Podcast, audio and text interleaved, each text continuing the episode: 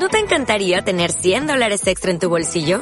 Haz que un experto bilingüe de TurboTax declare tus impuestos para el 31 de marzo y obtén 100 dólares de vuelta al instante. Porque no importa cuáles hayan sido tus logros del año pasado, TurboTax hace que cuenten. Obtén 100 dólares de vuelta y tus impuestos con 100% de precisión. Solo con Intuit TurboTax. Debes declarar para el 31 de marzo. Crédito solo aplicable al costo de la presentación federal con TurboTax Full Service. Oferta sujeta a cambios o cancelación en cualquier momento. Que nunca parecen tener 24 horas. Pero es miércoles y es de noche. Y entre todo este ruido, qué gusto poder encontrarnos para juntos abrir este portafolio. Arrancamos.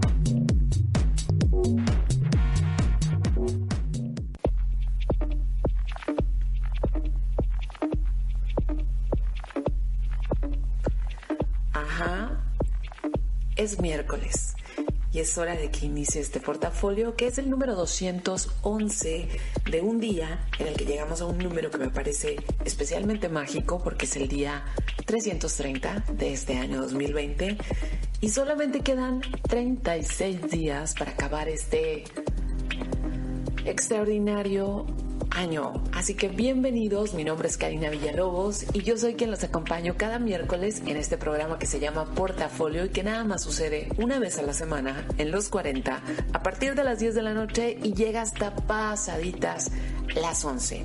Cada miércoles les cuento historias que me llaman la atención, historias que eh, de repente escucho por un lado, por el otro y, y que no me las quiero quedar, que considero que son lo suficientemente buenas como para compartirlas con ustedes. Así que bueno, si quieres escribirme, si quieres mandarme un mensaje, si me quieres compartir algo, estoy conectada en Karina Villalobos en Facebook, en arroba 9 en Twitter, en arroba 9 en Instagram y cada cuenta tiene diferentes funciones. Por ejemplo, Facebook es como la más informativa, es donde es más fácil comunicarnos por el mensajero.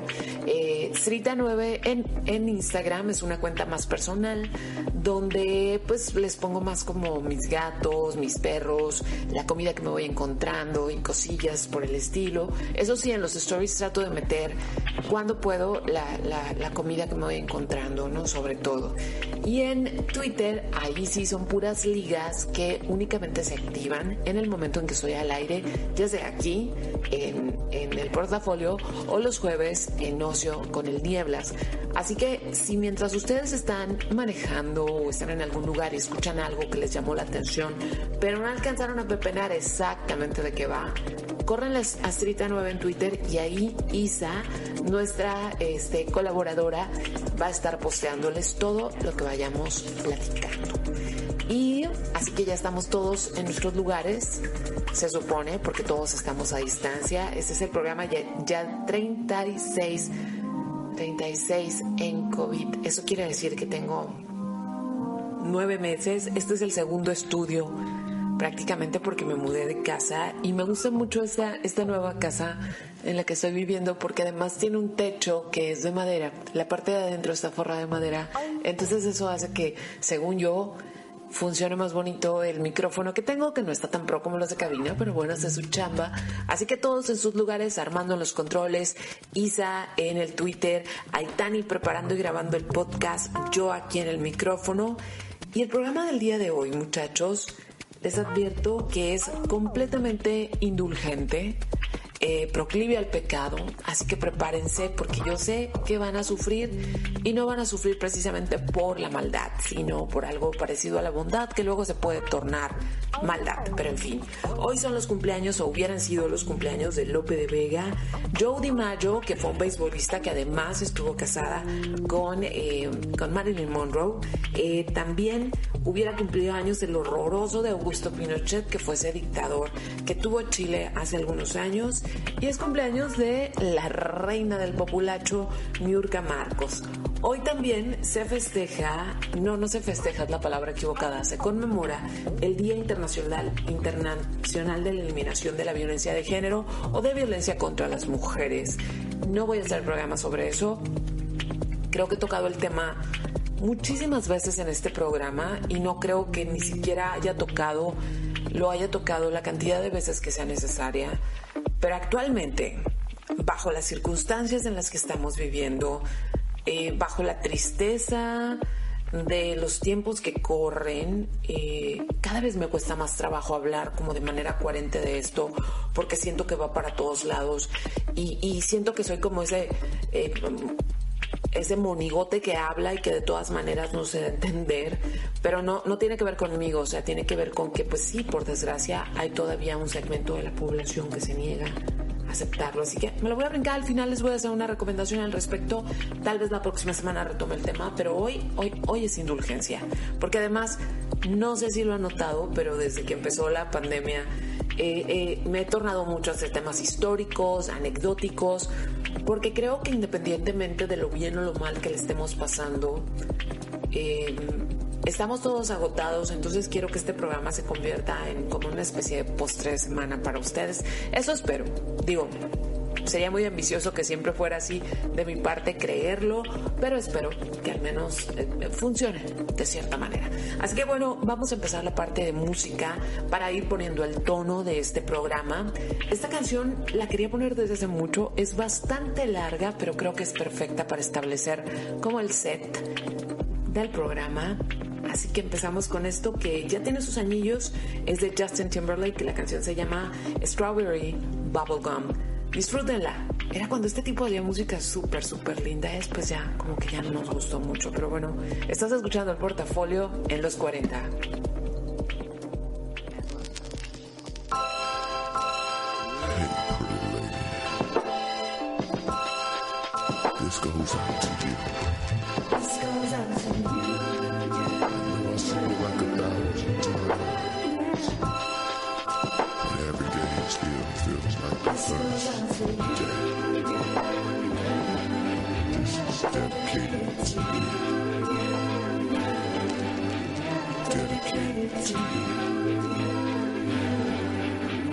Dedicated to you.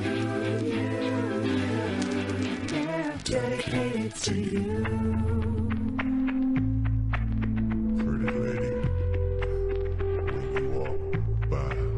It was such a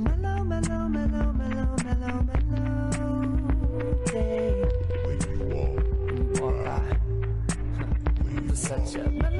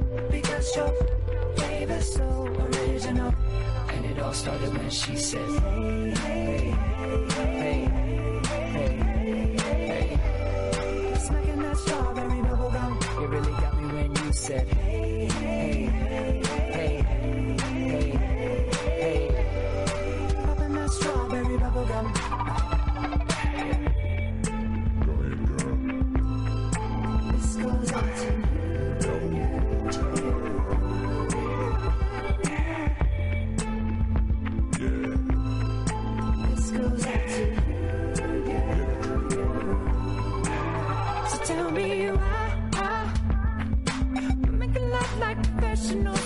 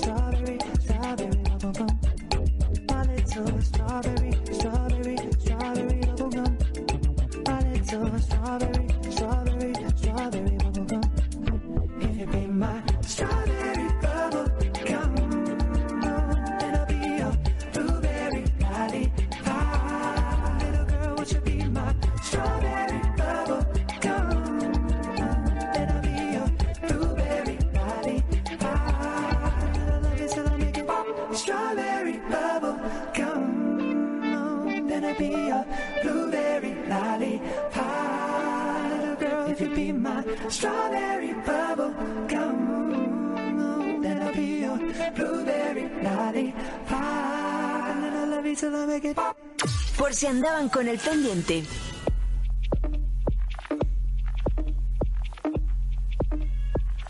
no creo que les preocupe mucho, ¿no? Pero pues ahí por si andaban con el pendiente, porque ha tenido cierta dinámica el programa de que si nos fuimos con los asesinos seriales, la semana pasada los secretos que no sabías de la revolución, digo, un pedacitito de secretos, porque nada más les conté unas cuantas cosas de Zapata y otras de Villa, y, no es como que pude ahondar mucho porque hay un chorro de personajes y otros tantos que no sabemos que por cierto sí me animé a ir al cine no me quité el tapabocas en toda la función y no creo que me anime ir pronto ir al cine porque eh, ayer nada más en México de lo registrado hubo 10.000 contagios, así que ah, no creo, pero bueno, fui a ver al cine la película del baile de los 41 y está buena, sí está buena. Ya mañana con el Neo las voy a contar un poquito más de ella, pero bueno, andábamos con esa dinámica y hoy yo sabía que era la conmemoración del día eh, para la eliminación de la violencia en contra de la mujer. Y como les decía hace unos minutos, ahorita no tengo como el temple, no tengo el nervio, no tengo las ganas de, de hablar del tema, porque yo no sé ustedes, mujeres, las que son mujeres, este, creo que conforme pasa el tiempo y más, y más como analizamos estos casos, no dejan de venir a nuestra a nuestra cabeza memorias, ¿no? Memorias de todos esos momentos en que de una u otra manera estuviste en relaciones tóxicas de abuso y que muchas veces lo solapaste porque tu misma educación desde casa te indicaba que era lo que se esperaba de ti. Entonces, pues cada vez toma más forma. Es cierto que mucha gente es muy sensible, es cierto que mucha gente dice como, ya chole con el tema.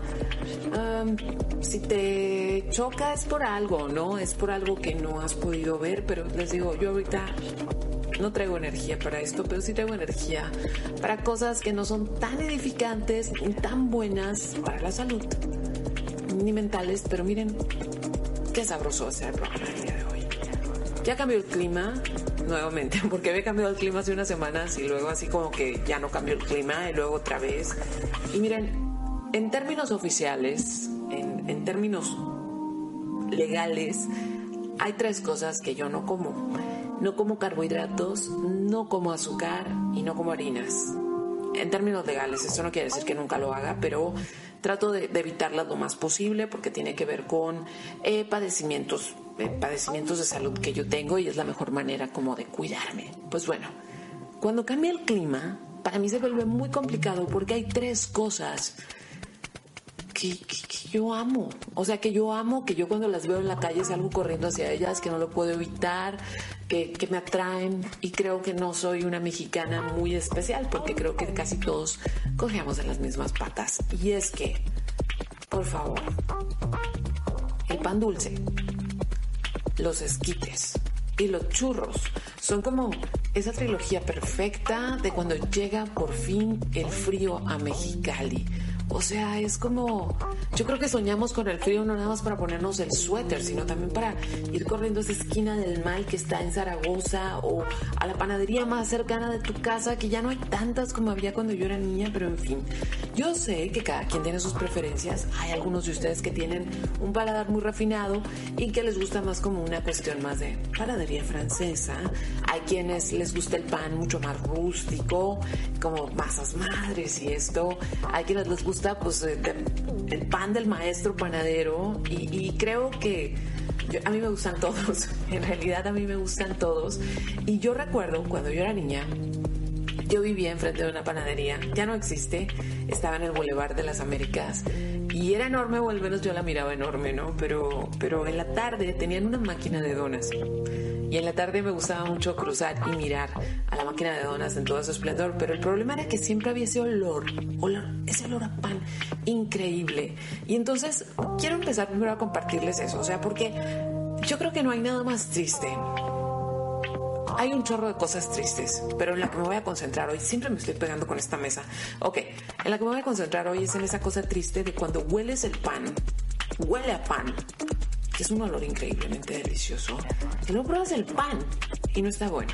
Es como, es como la peor de las decepciones, es como, es como algo para lo que no estamos preparados. Eso que escuchan es mi Macario, si se alcanzó a escuchar, trae un ataque de locura. Pero en fin, yo creo, no, no, no, no, quiero ser mala onda en esto, pero yo creo, yo me acuerdo cuando yo era niña, el pan no se compraba en los mercados, el pan había panaderías chiquitas, grandes de todas, pero después las grandes cadenas de mercados empezaron a integrar la panadería a, pues a sus departamentos. Y digo hay algunos hay algunos mercados que tienen un pan medianamente pasable o más o menos pasable y creo que no tiene que ver con que tengan malos maestros panaderos sino que tiene que ver con que por las mismas estrategias de insumos de, de la tienda pues prácticamente hacen el pan con la misma harina y sabe igual. Pero en fin yo me acuerdo que cuando era niña siempre había como el pan de la cuadra o el pan del barrio o esas cosas, ¿no? Entonces, eh, yo creo que tenemos una relación como muy muy orgánica con el pan porque por fortuna y por desgracia en este país el pan dulce es súper barato. Eh, cualquiera puede llegar a una panadería y hacerse de un buen este pues de un buen, una buena cantidad de panes por un por un corto por un pequeño este presupuesto no y digo yo sé que en los tiempos en que estamos viviendo y que precisamente tenemos una epidemia de obesidad en este país y que eso no ha ayudado en lo más mínimo para pues para luchar contra el covid pues digo no tiene nada que ver. O sea Sí, uno se puede comer un pan de vez en cuando, lo malo es que uno luego quiere el pan todos los días. Entonces, volviendo a estos olores, yo creo que nadie de ustedes ni yo tenemos las palabras exactas para describir eso que sentimos cuando olemos el pan. ¿Sí? Cuando sales yo en las mañanas de las panaderías o en las tardes. Entonces me puse a buscar, ¿no? Puse a buscar porque dije, es que pasa algo en el cerebro pasa algo, algo, pasa algo muy especial. Entonces resulta, resulta que sí, ¿eh? hay varios olores. Bueno, tenemos, déjenme buscar exactamente este, cómo se llama esto, porque, esperen, déjenme ver. Disculpen.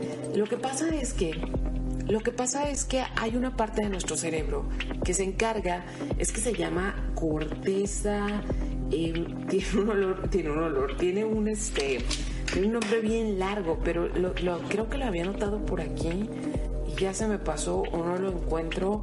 Pero bueno, hay una parte de nuestro cerebro eh, que es la que se encarga de soltar las hormonas que nos hacen sentir felicidad, que nos hacen sentir como tranquilidad, pero esa tranquilidad de, que todo está bien, de que estás en casa, de que todo, mmm, qué rico. Ok, esas hormonas se secretan bajo ciertas circunstancias, o sea, diferentes circunstancias de nuestra vida, pero hay varios olores que hacen que nuestro cerebro la suelte de inmediato. Entre esos olores están el del pan, el del tocino y el de la tierra mojada, ¿sí? Así. El del tocino no se los puedo explicar, pero resulta que así es.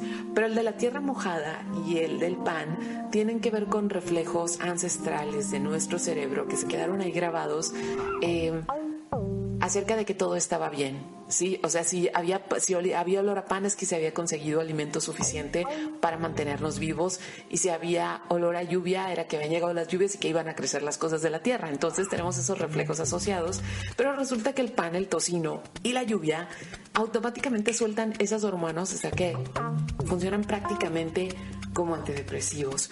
Y fíjense que también hay un estudio que hicieron porque no, obviamente mucha gente se pregunta por qué, nos causa tanta alegría el olor a pan. Digo, no dudo que haya alguno de ustedes que no le guste el olor a pan, pero ha de ser por circunstancias particulares, algún mal recuerdo. Digo, a todos nos ha pasado que algún alimento se nos echó a perder con una mala noticia, pero eh, estuvieron haciendo unos estudios en Francia, en, las panaderías y en los alrededores de las panaderías, y se dieron cuenta que a la hora en que salía el horneado del pan, o sea, que emitían las panaderías este olor, la gente alrededor de la panadería tendía a portarse mucho más amable que cuando no estaba el olor del pan. Así que sí, sí pasan cosas, cosas en nuestro cerebro. Voy a parar aquí para irnos con música y, y la selección de ahora de la música es así como toda dirigida a que en este momento se estén echando un panecito. Así que esto es I Like Pie y se llama I Like Pie I Like Cake. Es una canción bastante viejita y es de The Four Clicks. Estás escuchando el portafolio y entre otras cosas hoy estoy hablando de pan.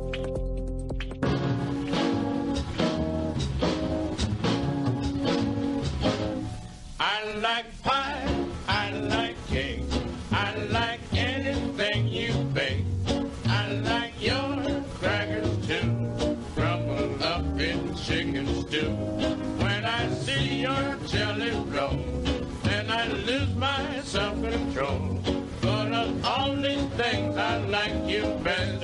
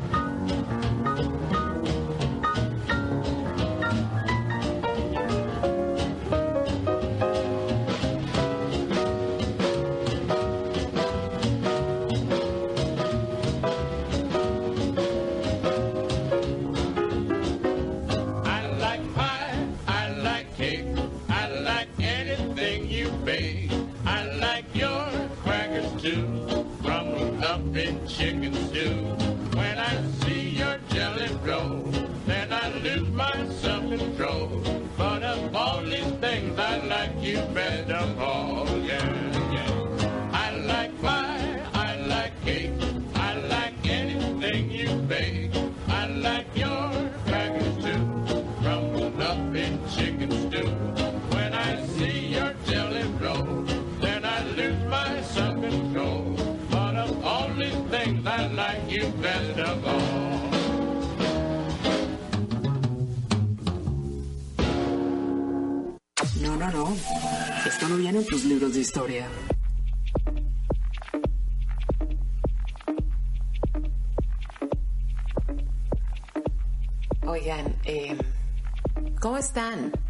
están?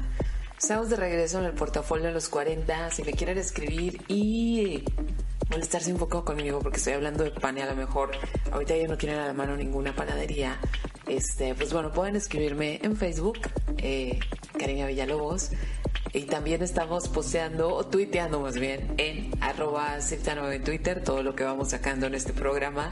Eh, ahí está Isa.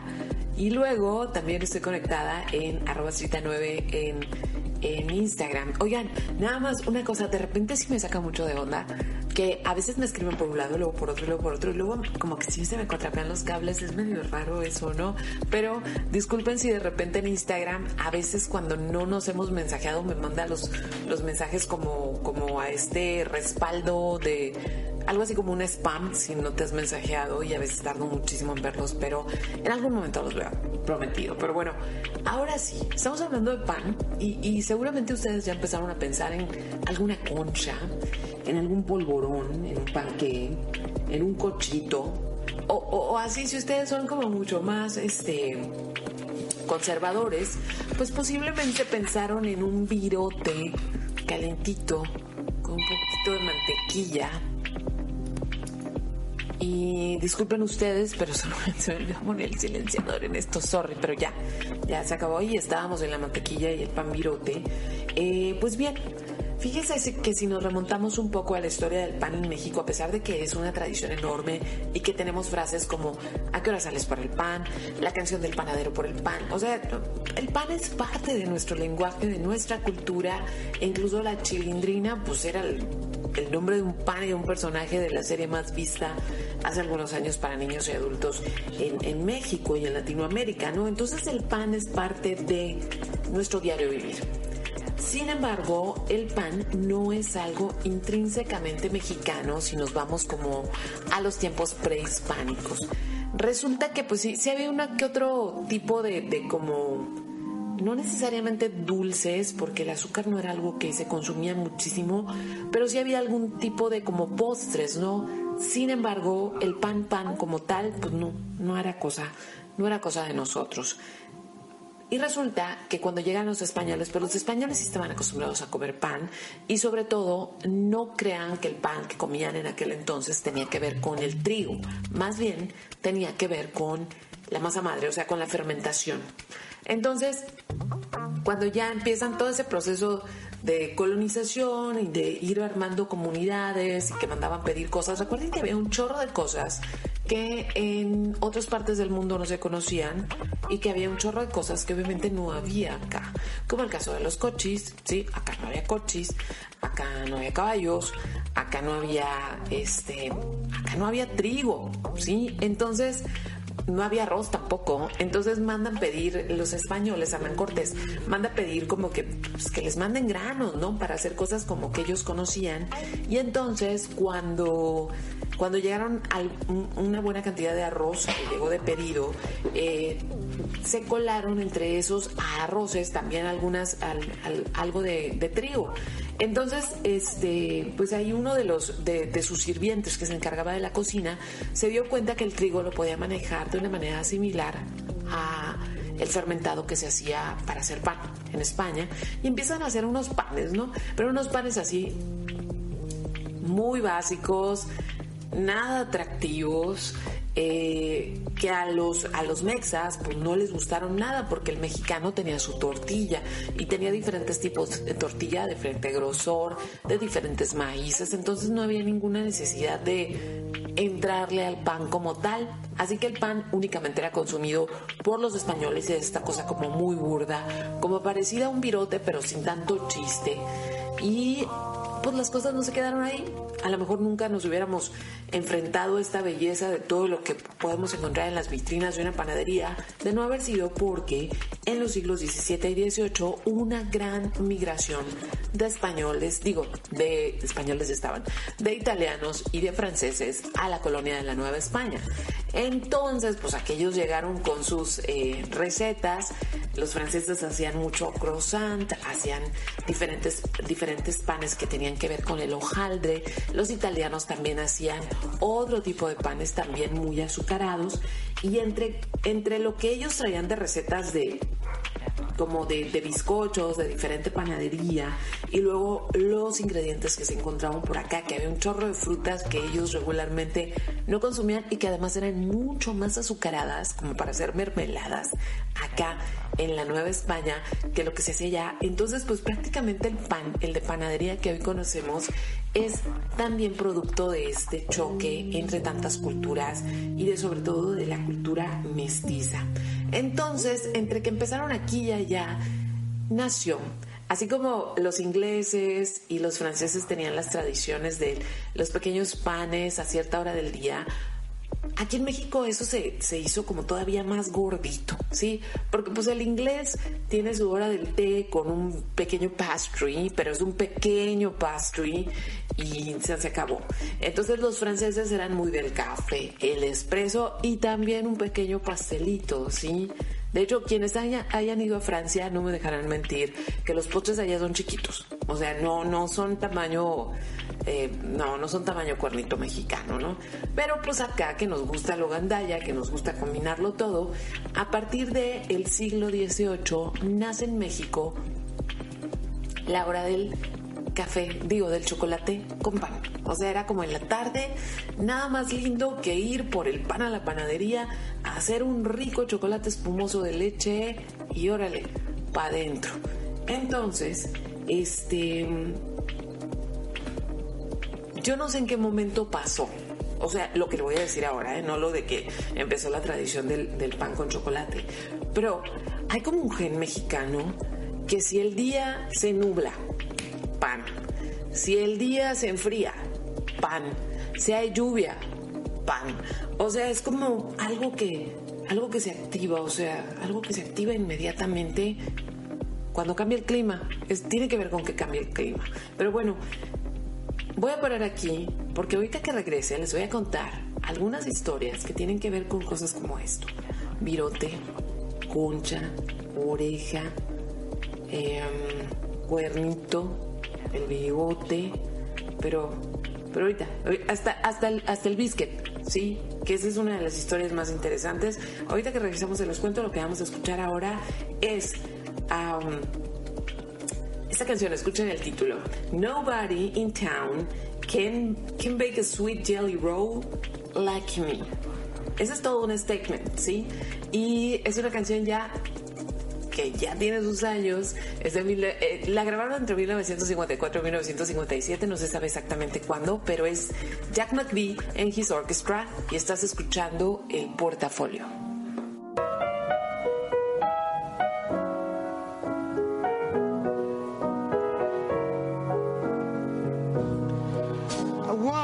Sugar in my bowl. I want a little sweetness down in my soul. I could stand some loving, oh so bad. I feel so funny, I feel so sad. I want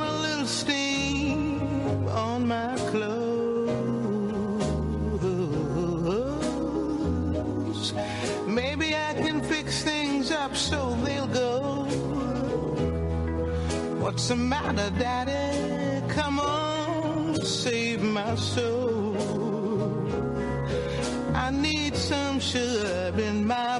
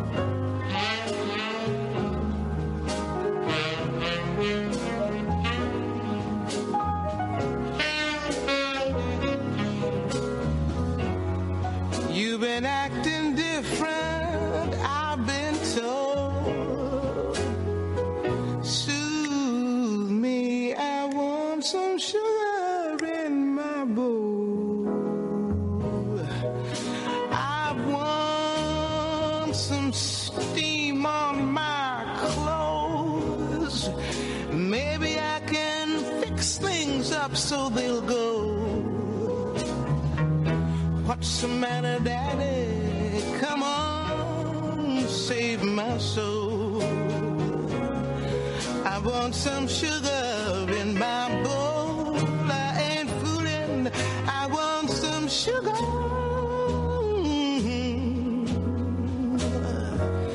in my bowl.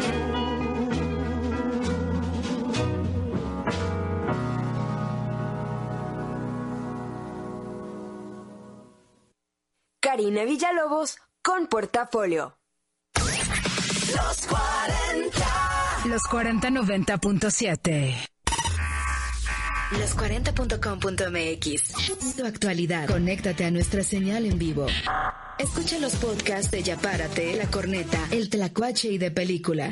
Todo está a un clic de distancia. En los40.com.mx. Llegué a probar la cocaína, los ácidos, pastillas, pues hasta el final fue el que me encontré con la piedra, que fue con lo que más me hice adicto, ¿no? A los 17 empecé a consumir ya fuertemente y fue donde empezó a ir en picada toda mi vida.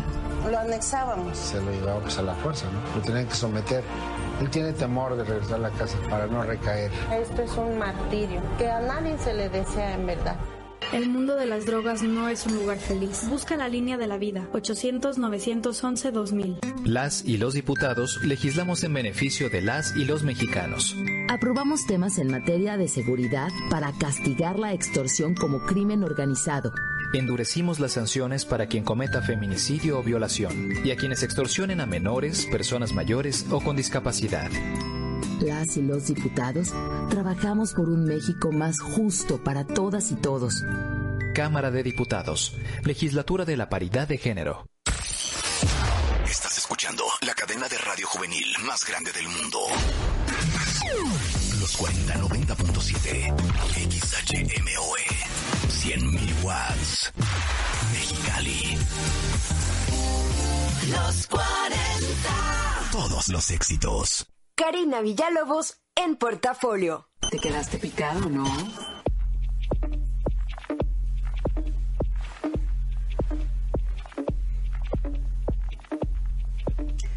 Regresando ahora sí para entrarle al pan, yo no sé si sacaron algo ahí de eso a la cena, si se lanzaron por uno de esos que no están tan buenos, pero que resultan reconfortantes, que venden ya empacados, este, pero sí, qué rico es el pan. Cuando nos hablan de pan, como que no podemos evitar sentir la textura, querer un, etcétera, pero ya estamos de regreso, estamos hablando de esas cosas que nos pasan y que se nos antojan cuando cambia el clima, pues estoy hablando de eso para su antojo. O si están a dieta para para enojarse conmigo, pero este es el portafolio y me puedes escribir Karina Villalobos en Facebook, arroba 9 en Twitter y arroba 9 en Instagram. Ya saben que al final de en el último segmento mando los saludos y cuento alguna cosa, cosa que me hacen llegar. Y pues ahorita, antes de irnos al corte, antes de irnos a la rola que pasó, este, les dije que iba a volver para contarles algunas historias relacionadas con ciertos panes. Y empezamos por el virote, que tiene una historia súper peculiar. Resulta que un señor de origen belga llamado Camille Pirote. Este señor llegó a Guadalajara porque venía eh, con uno de los batallones, era el cocinero de uno de los batallones que llegaron a México durante la invasión francesa, o sea, así de rebuscado, ¿no? Pero ahí venía el pirote. Entonces, él ya se queda en Guadalajara, hace una escuela de pan y hacían pan, pan salado, pan salado todos los días y al día siguiente, si se quedaba algo de pan, eh, lo regalaban. Entonces la gente cuando no tenía nada que comer decía voy al pan con pirote. Entonces de ahí terminó deformándose y se le llama virote. Huelga decir, cabe mencionar que si ustedes son de Guadalajara, si ustedes son jalisquillos, seguramente ustedes dicen que en ninguna parte del país hay tan buen virote que por eso no se pueden hacer tortas ahogadas, etcétera. ¿Cierto? Sí, sí, cierto. Sí, sí, cierto. O sea, el virote guadalajareño es único porque tiene que ver con el agua de la región, tiene que ver con la altura, etcétera, etcétera. Pero hay varios lugares donde se hacen virotes bastante decentes también con sabor, saborcitos distintos. Entonces, no hagan menos los virotes de otro lado, aunque también me ha tocado probar virotes malos, ¿ok? Ahora vámonos con el biscuit. Yo en lo particular le tengo un amor, amor enorme al biscuit porque lo relaciono, fíjense, creo que es un pan que conocí hasta que estaba en la universidad. No, no, no lo tenía, o sea, los únicos biscuits que yo conocía eran como los del, los del pollo frito, de, de chuches o algo así, o sea, que son medio dulces, pero fuera de eso, o sea, no, no, no era, el, el pan biscuit no era parte de, mi, de mis antojos. Sin embargo, cuando yo estaba en la universidad, de repente me invitaron al Café Victoria, que está en el centro. Y el Café Victoria siempre tuvo los premios por tener el café con leche más rico de toda la ciudad. Y casi todos relacionamos los cafés chinos con el, el biscuit. El biscuit, uf, el biscuit recién salidito, así de- del horno, con mantequilla derretida, un buen de mantequilla derretida, es la cosa más espectacular. Y cuando yo estaba en la universidad, en aquellos tiempos se fumaba mucho cigarro yo fumaba muchísimo. Eh, para los que son más jóvenes, aunque ustedes no lo crean, se podía fumar en todos lados, en los restaurantes. Todos estábamos apestosos todo el tiempo, qué asco, pero bueno, así era. Y en el Café Victoria nos dejaban fumar. Entonces íbamos, pedíamos nuestro café con leche, el biscuit y a echar humo, ¿no? Y hablar. Ya saben, seguramente hablar de que íbamos a cambiar el mundo, una cosa así, ¿no? Este, ¿cómo van con eso de cambiar el mundo? O cómo Siempre me río de recordar que cuando uno está joven y quería ser grande, o cuando estaba muy chico y quería ser grande, una de las razones principales o atractivas para ser grandes era hacer lo que me dé la gana.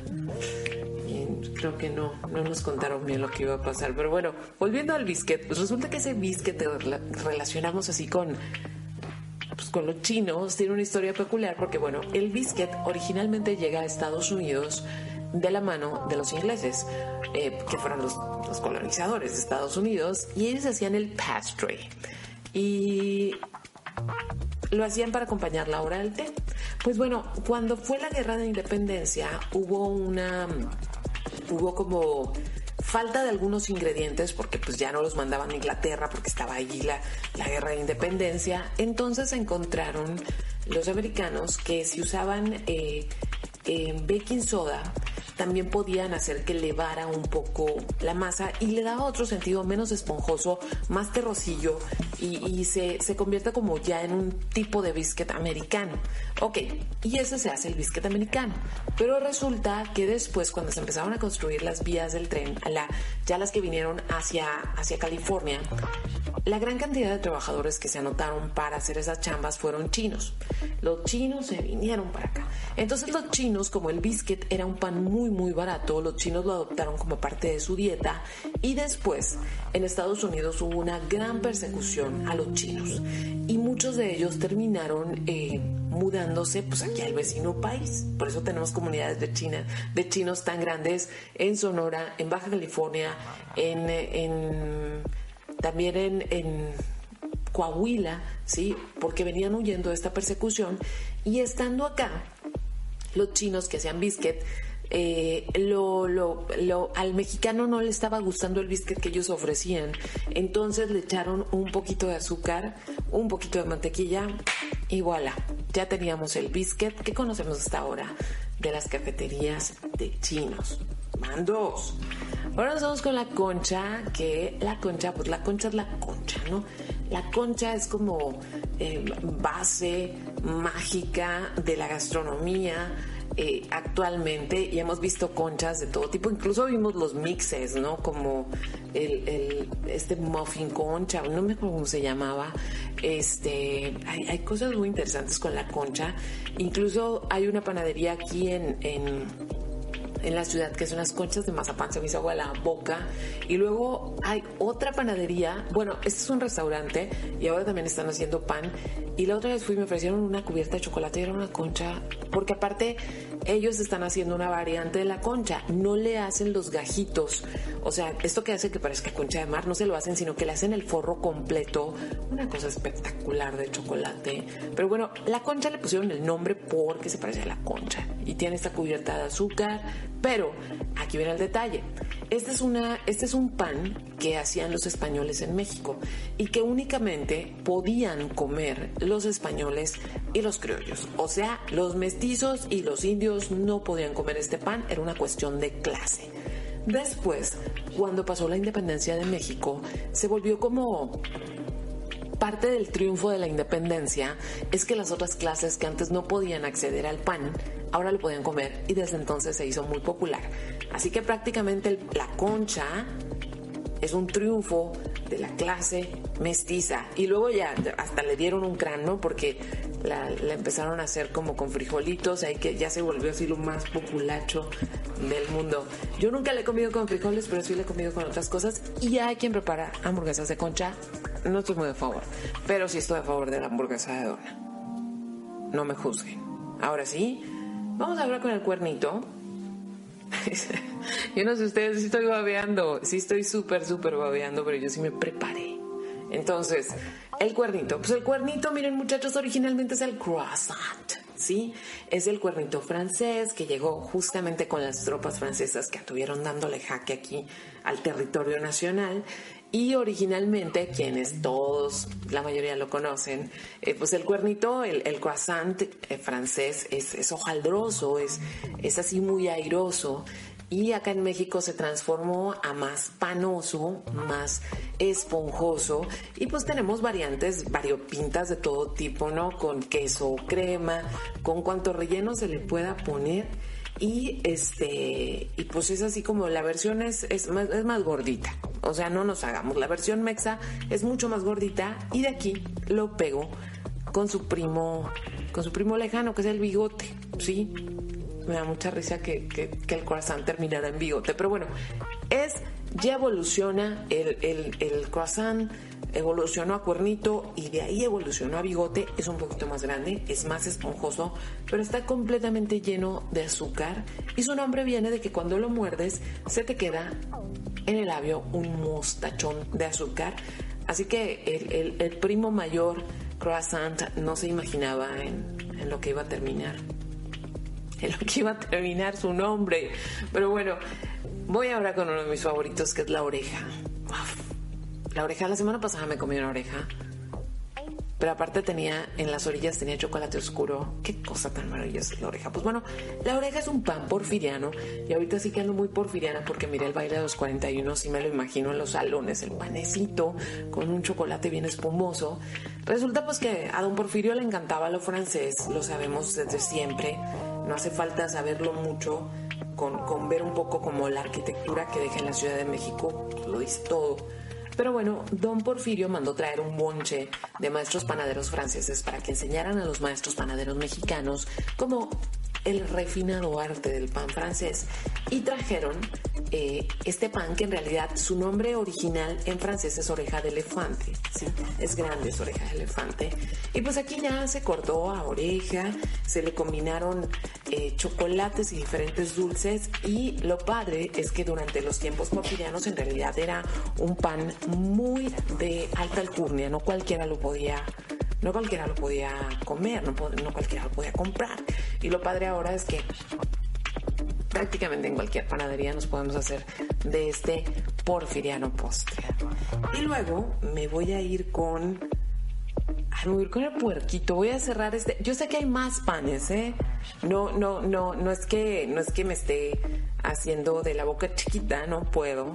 Pero hay más panes, pero no podía, no podía hablar de muchos más panes porque todo el mundo va a terminar mal ahorita. Este, muy mal, muy antojado. Pero bueno, Vamos con el puerquito, que es un pan muy particular. Desde, desde la forma, es muy atractivo. Yo creo que de niño, cuando, cuando lo ves, no puedes evitar pedir tu puerquito, es súper lindo. Este es un pan de trigo, eh, tiene sabores a canela y piloncillo, y no se sabe muy, muy bien como cuál es la historia de este pan. Pero se cree que fue, eh, que fue uno de esos panes que inventaron las monjas, las que ya estaban aquí en los claustros en México. Y me encanta la comparación, porque dicen que era la versión de las monjas en México de lo que es la galleta de jengibre. O sea, pasamos de monito de jengibre a conchito. ¿Cómo no? Y obviamente esto pasó después de, los, de que llegaron los españoles, o sea, monjas y españoles. ¿Por qué? Porque en América ni siquiera había coches, o sea, toda esta combinación, pero ¿quién no adora estos coches? Y bueno, para terminar este segmento de súper antojo, resulta que muchos de estos panes, si ustedes se fijan, el cuernito, la oreja y luego por ahí hay unos cuantos moños y cosas también que son de hojaldre, eh, pues tenían el problema que los muerdes y todo botaba para todos lados, ¿no? Se hacía un cochinero. Entonces justamente de ahí nació la idea de chopear el pan para que se humedeciera un poco y que no se hiciera un escándalo a la hora que te lo estabas comiendo. Así que contengan el babeo y el antojo que tienen de pan. Vamos con música. Disculpen, no ha sido por maldad, ha sido porque cambió el clima y todos queremos pan. Vamos a escuchar algo de música y eso. Ah, esta rola. Esta rola se la dedico con todo cariño a mi amiga Glenda Campos porque yo sé que la va a disfrutar como nadie y es nada más y nada menos que Nina Simón y la canción es de 1967 y se llama I Want a Little Sugar in My Bowl. Estás escuchando el portafolio y ya, ya casi, ya casi termino de antojarlos.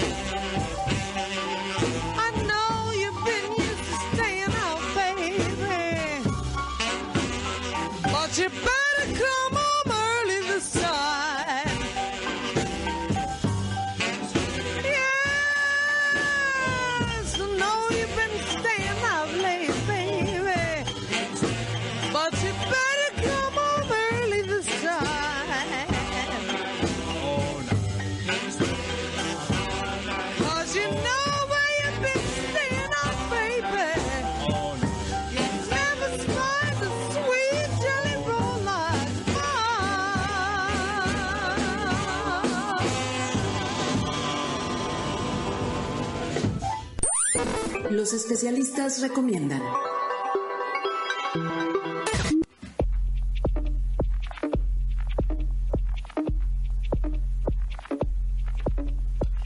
¿Y qué recomiendan los especialistas? Pues sopear el pan, eso es, sopear el pan y sopear un chocolate, abuelita. Oiga, no es el único chocolate, yo sé, pero es como uno muy, muy tradicional en, en este país. Y fíjense que este, por desgracia ya no es mexicano, eso sí, pero tiene, una historia interesante y es que más o menos eh, por allá por 1919 en Veracruz, los hermanos González Barragán empezaron una empresa de chocolate, bueno, de productos de chocolate y esto, pero su, su producto como más, más importante era el chocolate caliente, vender chocolate caliente en diferentes partes y pues era por lo que la gente los conocía. Después de eso, eh, fundaron ya Chocolates La Azteca, hacían business, se cambiaron a la Ciudad de México para ya saben, la capital, para hacer negocios más grandes. Y ahí fue cuando este chocolate caliente ocupaba un nombre. Entonces, pues relacionaron como esto, la abuelita, como la cosa más linda del mundo, el chocolatito caliente. Yo sí, re- yo sí relaciono el chocolate caliente con mi abuela. Yo me acuerdo, mis papás le decían, me llevaban a su casa y, y mis papás le decían, no le dé tetera con, con chocolate. Yo les juro que no habían pasado cuatro minutos de que mis papás habían dejado la puerta cuando ya mi nana Manuela me estaba dando así el- la tetera. Qué tiempos tan felices esos, así. Lo recuerdo. Aparte mi abuela tenía tenía una chimenea. Entonces era acostarme en un sillón a uno de la chimenea, así chiquita, con el pelo chino y con una tetera. Uf, uf, qué felicidad. Pero en fin, le pusieron abuelita precisamente como una cosa bonita, de gusto, de alegría. Y, eh, y así siguió, siguió siendo el chocolate este, más importante. Ellos tuvieron una estrategia de mercadotecnia muy inteligente y es que empezaron a patrocinar como diferentes eh, fiestas populares como los de, las de Día de Muertos, el Día de la Madre, eh, la Navidad, el Día de Reyes. ¿Por qué? Porque son festejos que siempre se acompañan con pan. Entonces ellos regalaban el chocolate abuelita y prácticamente de ahí ya fue el binomio, ¿no? De chocolate abuelita con el, el pan dulce, el binomio de, de, de- un subidón de azúcar, ¿no? Para 1973, o sea, todos ustedes si nacieron después de 1973 como yo, obviamente la única, la única cara del chocolate abuelita que hemos conocido es la de Sara García, porque a partir de 1973 ella se convierte en la cara de este chocolate que hasta la fecha lo sigue siendo. Y eh, más o menos en 1995 Nestlé compra la empresa, ya no es un- una empresa mexicana, o no pertenece a un grupo mexicano, pero el chocolate sí se sigue produciendo en México y sí se sigue haciendo con, eh, pues con insumos mexicanos. Esa es la primera de los especialistas recomiendan. Y la otra cosa que les quería contar es que eh, Miren, les voy a hablar un poquito del cóctel de lote. Bueno, sí les voy a hablar un poquito del cóctel de lote, porque yo sé que a lo mejor no todos ustedes son de, de diente dulce. Y, y otra de las costumbres de invierno en esta ciudad pues, es el cóctel de lote, ¿no? Y, y yo, un, un saludo a Cari Camacho, este, que Cari tiene un elote tatuado. O sea, la verdad el elote es como algo que viene en nuestros genes, el maíz. Y, y el elote como tal, así como lo comemos bota, como botana, se comía desde antes que llegaran los españoles. O sea, el elote, eso de correr por el elote es algo que viene en nuestra genética, en nuestro código genético mexa. Entonces resulta que eh, cuando llegan los españoles hay un libro que ahí para los que medio se clavan con la historia es un libro muy muy famoso que es este se le llama de hecho aquí lo tengo es el libro de Fray Bernardino de Sagún que es eh, la historia general de las cosas de la Nueva España. Es muy interesante leerlo. Es medio complicado porque es un español antiguo pero lo que es este libro es una descripción de todas las cosas que se encontraba este, este fray en la Nueva España y que no conocían y las describía para que eh, los reyes pudieran saber qué estaba pasando acá en su imperio. Pero bueno, cierro paréntesis. Entonces ahí, ahí aparecen los registros por primera vez de eh, así oficiales del cóctel de elote o lo que ellos le llamaban en náhuatl el iscuitl, ¿sí? Que significaba maíz tostado en comal, que era como se hacía. Entonces era algo que toda la gente comía en las calles, era muy bueno, era delicioso, se acompañaba de diferentes cosas, pero después esa tradición se vuelve como el elote cocido y la receta original son los granos de elote, la sal y el epazote. Ahora, también se dice que en Xochimilco era un, un platillo que se que se comía en los días en que se festejaba a la diosa Sihuapi. Siwa le dicen, seguramente algunos de ustedes la han visto, pero el nombre es Sihuapipitl. Y esta diosa era a la diosa que se le comen- encomendaba a las mujeres que habían muerto durante su primer parto. Entonces, cuando se festejaba esta diosa, eh, la, la comida tradicional para festejarla era precisamente el cóctel de lote. Y luego en otro momento histórico muy importante para nuestros deliciosos cócteles de elote o les voy a decir así como todos los nombres, troles, trolelotes, chascas, elote en vaso, cóctel de elote, les quite, pues llega su momento en, en el segundo imperio, que es el imperio de Maximiliano y Carlota, que los dos estaban pero enamoradísimos del elote, del esquite. Pero como era una cocina imperial y todo tenía que tener un nombre más elegante, ellos le llamaban los dientes de odalisca. Ese era el platillo con el que se servía el cóctel. Y pues actualmente eh, yo me, encantaría como doctorarme con una tesis del, del elote y, y las maneras en que se come en México.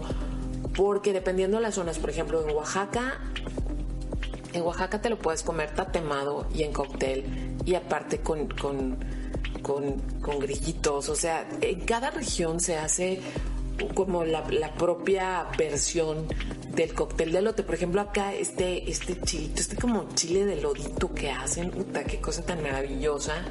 Y luego, pues también si llegamos al colmo como de, de- de- del mix entre comida rápida y cóctel, pues ahí están ya los tostielotes y el tostiloco y que- cuántas cosas, ¿no? O sea, el cóctel de elote para todos tiene, pero en fin.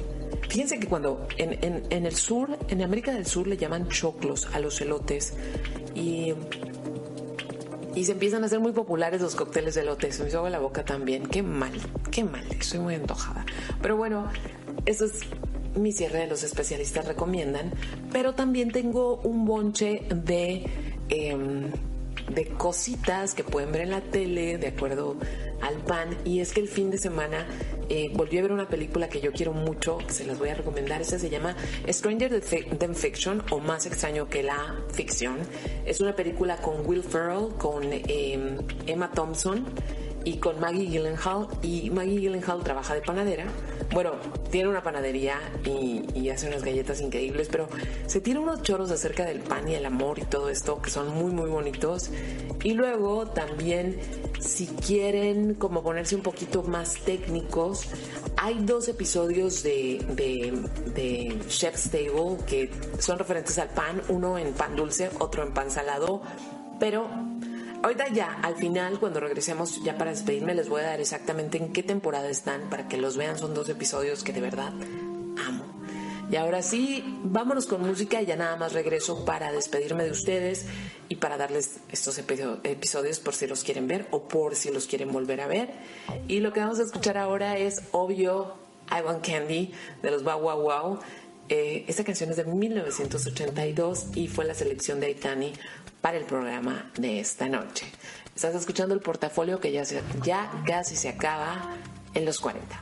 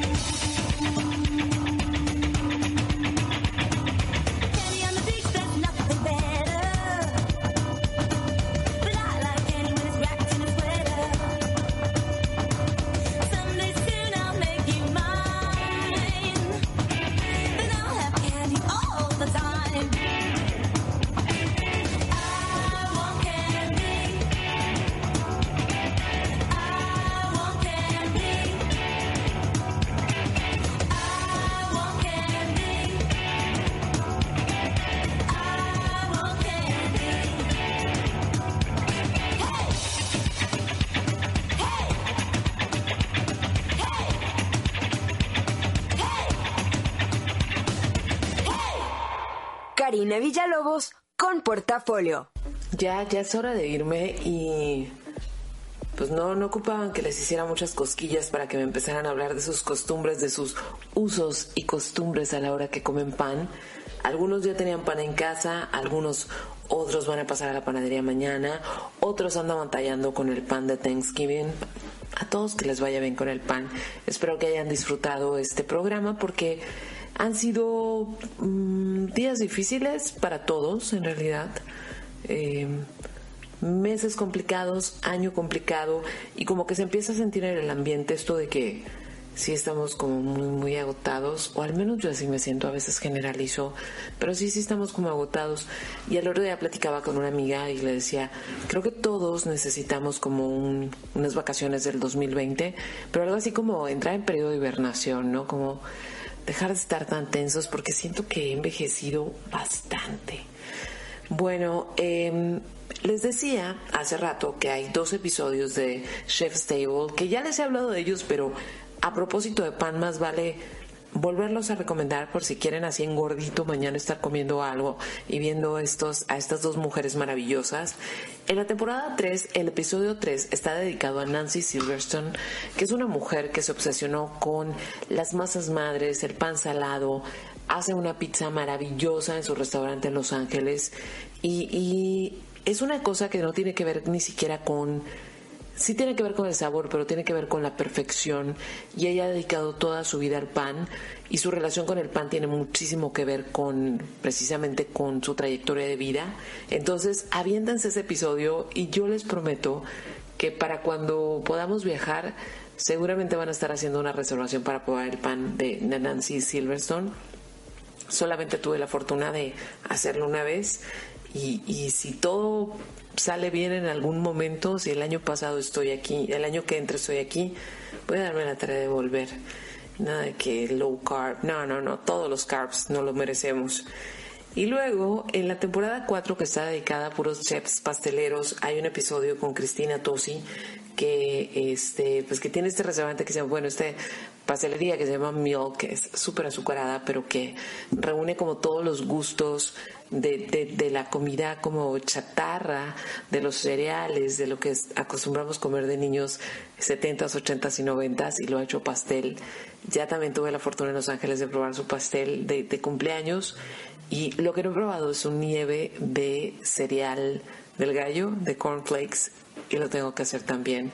Entonces, ahí están esos dos episodios y les decía de algunas conchas, las conchas hechas con cobertura de mazapán las hacen en Calinca, son maravillosas, sí, las tienen que probar.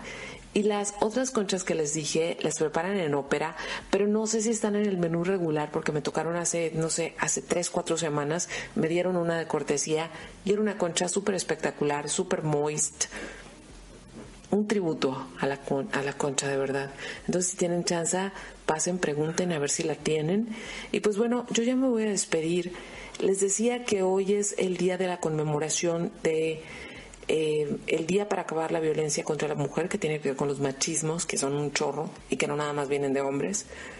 Y fíjense que a propósito de eso, ayer escuchaba en Radio Ambulante un podcast dedicado a Lorena Bobbitt a propósito de.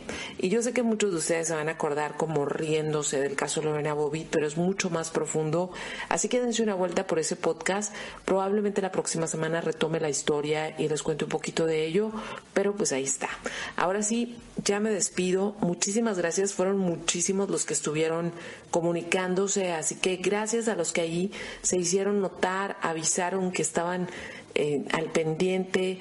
Eh, Celestete, Dinora, Gilberto, Alfredo, Carla Wo, qué gusto saber de ti. Ann Mamba, qué bueno que tenías panecito hoy. Chio Ureña, que es una promotora del chopeo. Eh, Susana, Nancy, Alejandro, eh, Victoria, Glenda, Chantal, Adriana, Cristina, Viviana, Karen, Alfredo, María Fernanda, eh, Fernanda también, Jesús Alfaro, no, Jesús Alfonso, perdón, Luisa Fernanda, eh, Mónica, Alma, Ricardo, eh, Chubaca, así se llama, eh, Isabel, también Lili, Dena, Joana, Osvaldo, Anti, Olivia y Susana.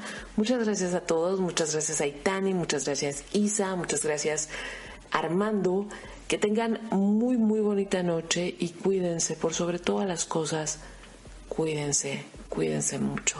Y ahora sí, me despido y la mejor manera de hacerlo para que se coman con ritmo esos últimos bocados de pan es con Rihanna y esto se llama Birthday Cake. Adiós, que descansen.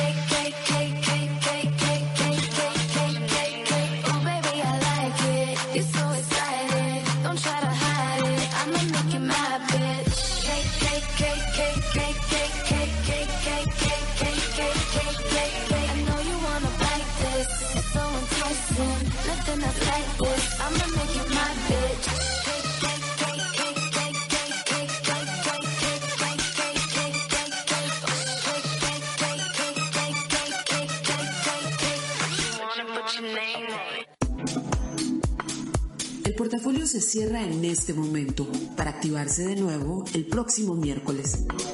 Descansa, respira y comparte.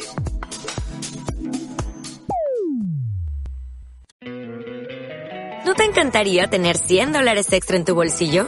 Haz que un experto bilingüe de TurboTax declare tus impuestos para el 31 de marzo y obtén 100 dólares de vuelta al instante. Porque no importa cuáles hayan sido tus logros del año pasado, TurboTax hace que cuenten Obtén 100 dólares de vuelta y tus impuestos con 100% de precisión, solo con Intuit TurboTax. Debes declarar para el 31 de marzo. Crédito solo aplicable al costo de la presentación federal con TurboTax Full Service. Oferta sujeta a cambios o cancelación en cualquier momento.